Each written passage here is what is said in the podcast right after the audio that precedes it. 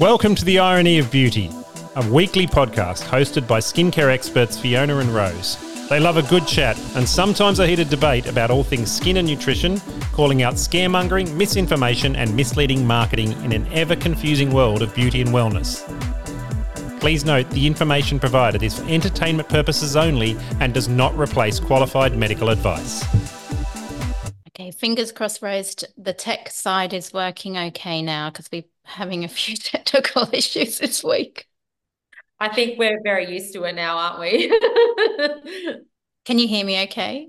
Yeah, I can hear you fine. Yeah. Good, good. good. Well, let, let's get into it. Um, it is Friday. It is February, which I cannot believe. Um, the weeks are ramping by.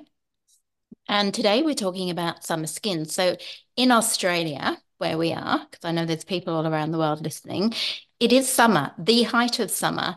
And I am sitting here sweating because it is very hot and I turned the air conditioning off so that you wouldn't hear it on the on the podcast. So why not talk about summer skin today? Um, because I know in some countries, obviously it's winter, but a lot of people are going on holiday and going to the warmer climates, um, whether you're in winter climates or if you're in Australia, you may be suffering the effects of summer skin.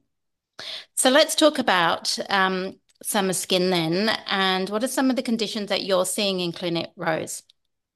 Oh, the most common one is extended sun exposure, um, pigmentation. Definitely the number one thing that is showing up at this time of year.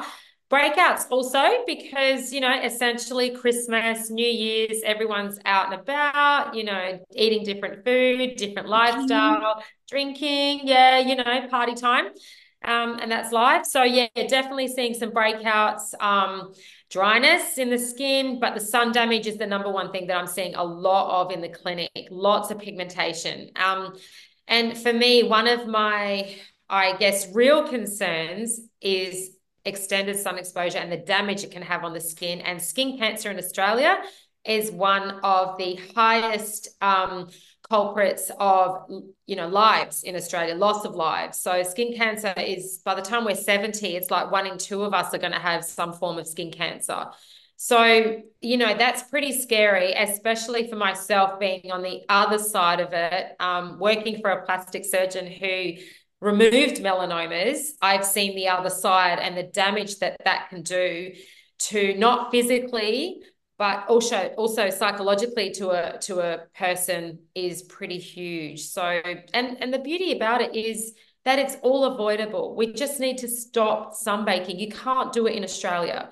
You know our sun is so harsh here. So as you can tell i'm pretty passionate about this topic. You know i I don't uh, like extended sun exposure and what it can do to skin, and the fact that skin cancer is so high in Australia. So I'm I'm pretty passionate about that. I know I am too. I mean, and also, it's not just sun exposure with skin cancer. You can get skin cancer, you know, even if you haven't um, been exposed to the sun. So I think we know that it is a driving factor for melanomas and things like that. But um, we always need to get skin checks to be on the on the safe side. I live at the beach. I don't sunbake anymore, but obviously I well, obviously I'm English, and that's what English people used to do. They'd go to somewhere hot and sunbake. And I used to be on the sunbeds too, back in the day in the eighties. Um, or 90s. How old am I? 90s. um, so I think it really is an issue. And, you know, when I, if I'm walking the dog up in the beach in the morning along the beach, I am always flabbergasted at the amount of people that are out there. These girls, particularly in their bikinis, um, oiled up, getting a tan. And let me say as well, I'm also surprised at the bikinis these days because there's not much of them. Yeah, they're, um, they're, quite tiny. they're very tiny. Um, but there are people as well that are on the beach and they're they've got their little umbrellas and they're they're sitting there and they're being really well protected. So that's that's good. But then there are still those people that just aren't getting the message.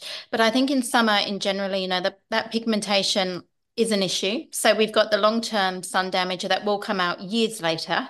And um, even if you can't see it now, it will come up years later where we've got damage to the cells. And then we've got that instant pigmentation that can come up. And I think it is important, and I think we have mentioned this before, but if you have got pigmentation, just even being outside in the heat, um, even if you are wearing the SPF, it can still bring the pigment out. Um, oh, yeah. even even heat can um, do that. So if you are concerned about pigmentation, the sun will still bring it out. So we do want to use the SPF every day, obviously, but even just being outside, um, you know, you want to be wearing the sunglasses, you want to have the the hat as extra protection and, and really keep the face covered. Um, and something as well that never really gets talked about, but just be aware as well especially with pigmentation, that there are certain things that can cause photosensitivity. So, a lot of medications may make skin more reactive. And if you're on things like non-steroidal anti-inflammatory drugs, antihistamines, contraceptive pill, and you're going in the sun, that can aggravate pigmentation or um, you know you're more likely to see pigmentation and even things like perfume if you're spraying perfume on your body, on your on your neck, on the chest, and then going in the sun, that can cause photosensitivity and it can increase pigmentation, but it can increase the risk of skin sensitivity to the sun as well. And one more thing, Rose, which I think is interesting, people don't think about. Remember this sort of craze, and it's still going on uh, celery juice. Mm, mm-hmm. For celery juice, um, you know, people are still doing it. You know, drinking juice is fine, you know, vegetable juice, and you're going to get nutrients and it's it's beneficial from that perspective. But if you're just going hard on celery juice only, you are getting a concentration of celery. And celery is high in what we call psoralens, and psoralens are photosensitizing ingredients. And I have seen issues where people are doing celery juice every day and they're getting um, skin rashes, skin sensitivity, particularly if you're going out in the sun.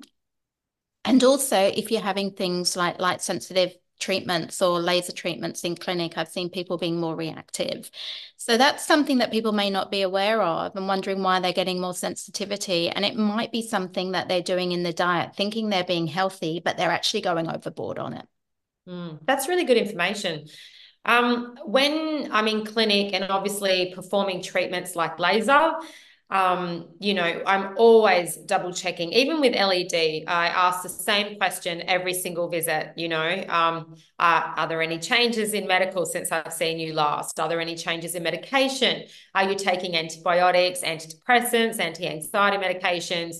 Um, they're always things that we check in clinic because when you take any form of medication, it changes the response of the skin. And if you are having procedures that are light based, um, you need to basically avoid those skins that are under the um, influence of that type of medication because it makes you light sensitive. So if you are taking antibiotics or antidepressants, anti-anxiety medications that do make you light sensitive, you need to avoid going out in the sun because the same thing will actually happen. It will potentially cause hyperpigmentation. You can burn a lot easier as you can under a laser device as well. So we need to be more aware of the things that we are doing on a daily basis before we go out in the sun because it will exacerbate the damage to the skin, um, which cumulatively can lead to, you know, skin cancers and all sorts of things. So yeah, I think it's just asking ourselves the questions and being a little bit more accountable for what we're doing on a daily basis, because that can lead to, like I said, exacerbating pigmentation. The skin melasma will become worse. Um, you know, oxidative stress on the skin, inflammation, damage to collagen and elastin. So all the good work that we've done on the skin in clinic will then automatically become reversed because we've gone out and spent time in the sun at the end of the day, it's the client's choice, right? So we all have a particular way we want to live our life, but it's up to us to educate and create awareness of how long term sun exposure can actually really damage the skin and cause skin cancer. Absolutely. And also being aware, you know, obviously I've also got a background in nutrition and diet is important. Like I mentioned, you know, just things we're doing, sometimes we think we're being healthy and it can cause more sensitivity in the skin. But we do know that, you know, the Mediterranean style diet, the traditional one, people that are eating a polyphenol rich diet, so that would be things like extra virgin olive oil, polyphenols we find in certain fruits and vegetables. Um, people that have a diet high in polyphenols have um, less UV induced skin damage. And that's because there is that um, cellular defense system that is activated, if you like, in the skin, and it is having more protection.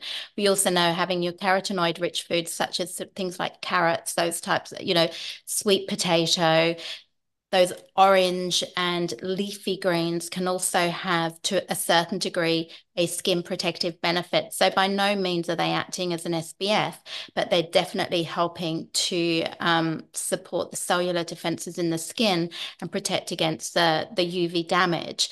And as you know, I'm I'm all about the polyphenols with with Vitasol as well, and that's why the the Infinity is more your your sun damage and aging product to take in internally.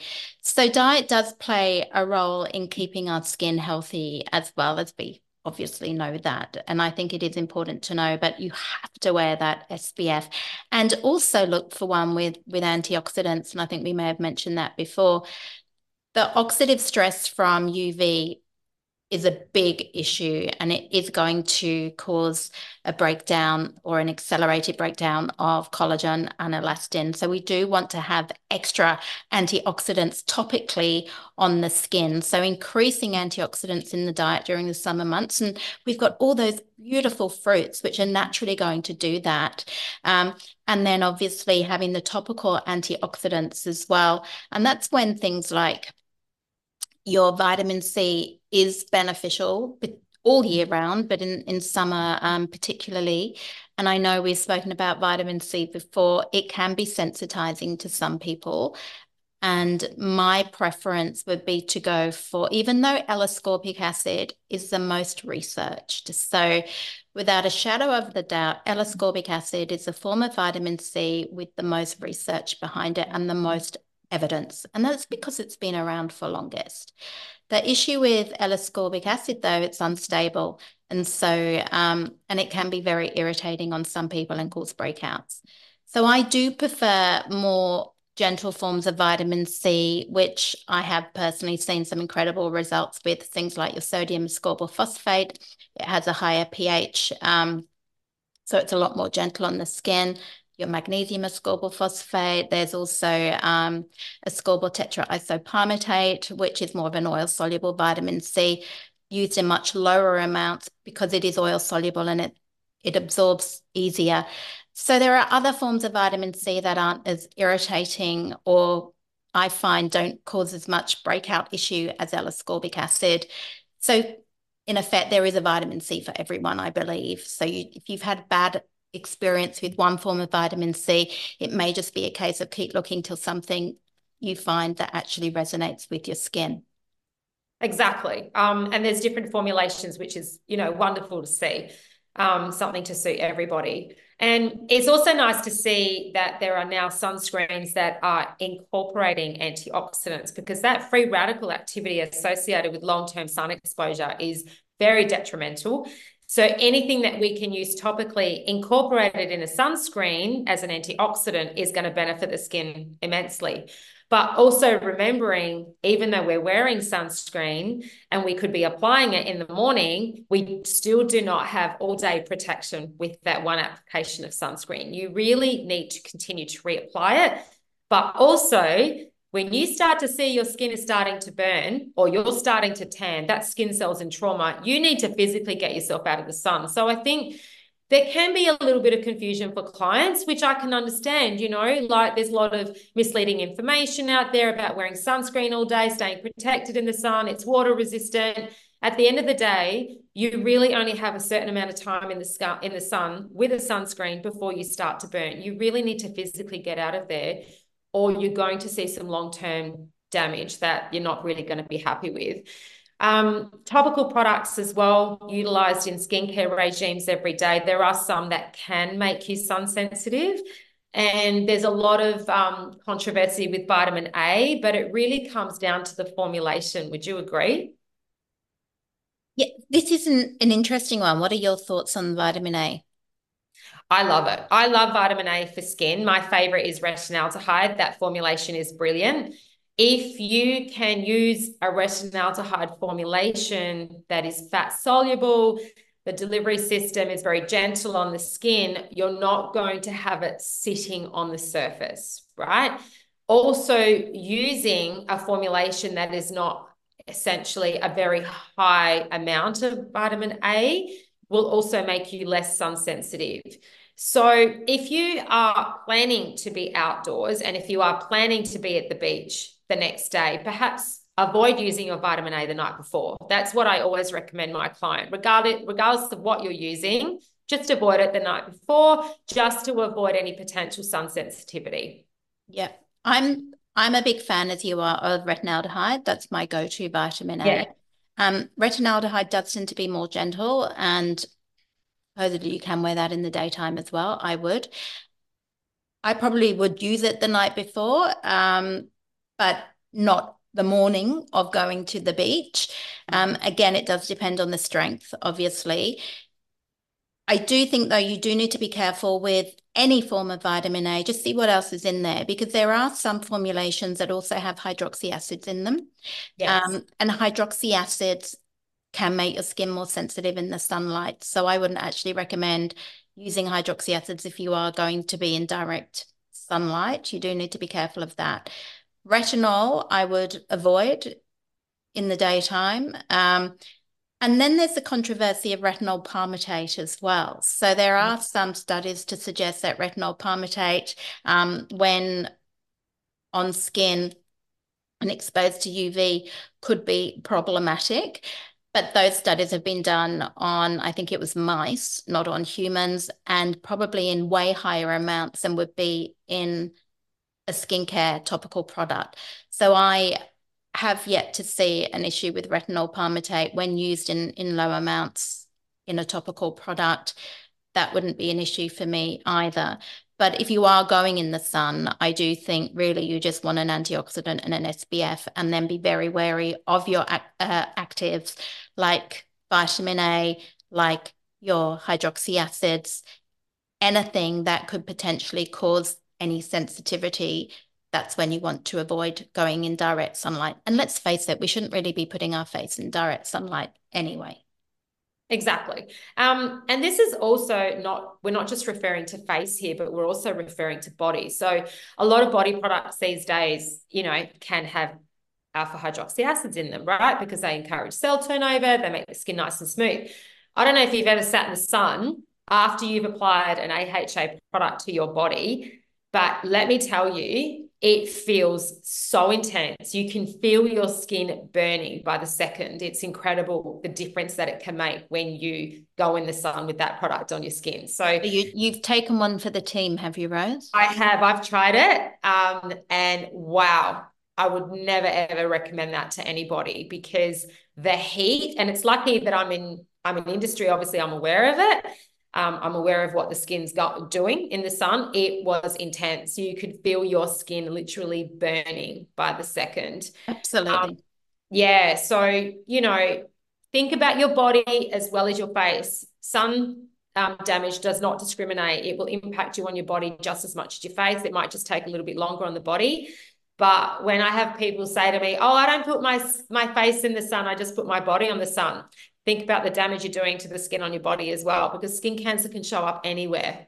So that's my advice. Just think about that, you know, before you really think about going to the beach, cover up everywhere, not just the face. Yeah. And it doesn't necessarily have to be the beach either, right? Yeah. It could be just going out doing the and I putting the washing on the line and you might get way more exposure than you were expecting or going for a walk and then yeah. unexpectedly being outside for longer than you than you thought.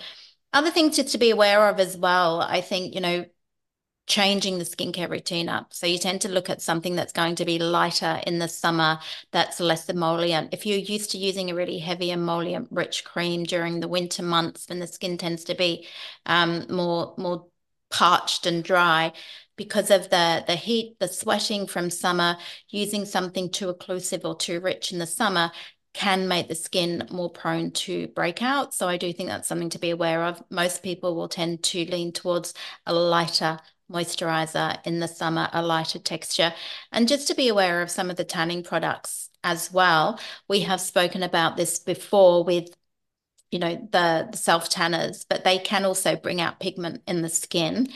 And some people will just wear bronzing powders in the summer and not wear makeup but be aware that some of those bronzing powders not all of them but some of them can promote congestion and they can promote what we call acne cosmetica. And you see it, you know, you'll they'll get more blackheads, they'll get more bumps and sort of um, bumpiness onto the skin. So if that's happening, that could well be the makeup or the product that you're applying. And it doesn't mean to say all tanning products will do that, all bronzing powders. It comes down to the individual formulation and what has been added in there. And usually it's when there's a higher amount of colorants and things like isopropyl myristate it comes down to the percentage. So you could have low percentages of, of that and it be okay. And I, I have to stress that because I know a lot of professionals even will look at an ingredient and go, that's bad, don't use it. And they don't understand it's a combination of ingredients and the actual percentage that is going to determine the final efficacy of that formulation or the final potential irritation or, or, breakout potential. It's not just whether that ingredient is in there. And I can't stress that enough because whether it's a topical product or an internal ingestible, people just don't understand that. And I have to explain it all the time, and it does get quite frustrating. um, the other thing as well, especially with TikTok now, and you always see these kind of crazy trends that are going around, something to be aware of if you have ever seen anyone have lemon juice on the skin and go in the sun, it creates horrendous burns, like blisters, potential scarring, pigmentation. So please do not do that. Sometimes people will say, you know, put lemon juice in your hair to naturally lighten it, lemon juice on freckles. You are going to cause horrendous burning and potential scarring. So please do not do that. I've seen people accidentally spill lemon juice from um, a drink, you know, water with lemon juice in it on the skin and have horrendous hyperpigmentation occur from that. So, again, beware of any TikTok trends or anything trending that could potentially cause damage. You don't want to be putting your skin into that situation. Yeah, 100%. Um, yeah, I've seen that happen to one client already, actually, with the lemon juice. It wasn't fun to see. It's another horrendous. Thing, yeah, it is. Um, another thing to think about ingredient wise, I know we've already talked about vitamin A, but for the clients out there that are using prescription vitamin A, mm. it does, you know, everything comes down to formulation, right? But prescription vitamin A in particular will absolutely exacerbate the damage from sun to the skin. So be very, very mindful if you are using that. Um, stop using your prescription vitamin A, you know, for days before you plan to go out in the sun because you will absolutely damage your skin. And I think on that note, you know, there's a time and a place for prescription vitamin A. Yeah. So maybe if someone's got acne or I, th- I think we just need to be aware that more is not better, stronger is not better. So if you are using the strongest form of prescription vitamin A because you think it's going to be more anti aging, you are making your skin more potentially photosensitive, especially if you're going out in the sun. So that could then counteract any benefit of it. And I'm a big believer in giving the skin what it needs so that the skin can work at its own sort of optimal health rather than slam dunking it with the highest percentage and the strongest product. We just need to coach the skin along, give it a little bit of what it needs for it to be at its optimum health. And I do still think there's this mentality of stronger, better. And I really don't think that that is going to be the best scenario for a lot of people.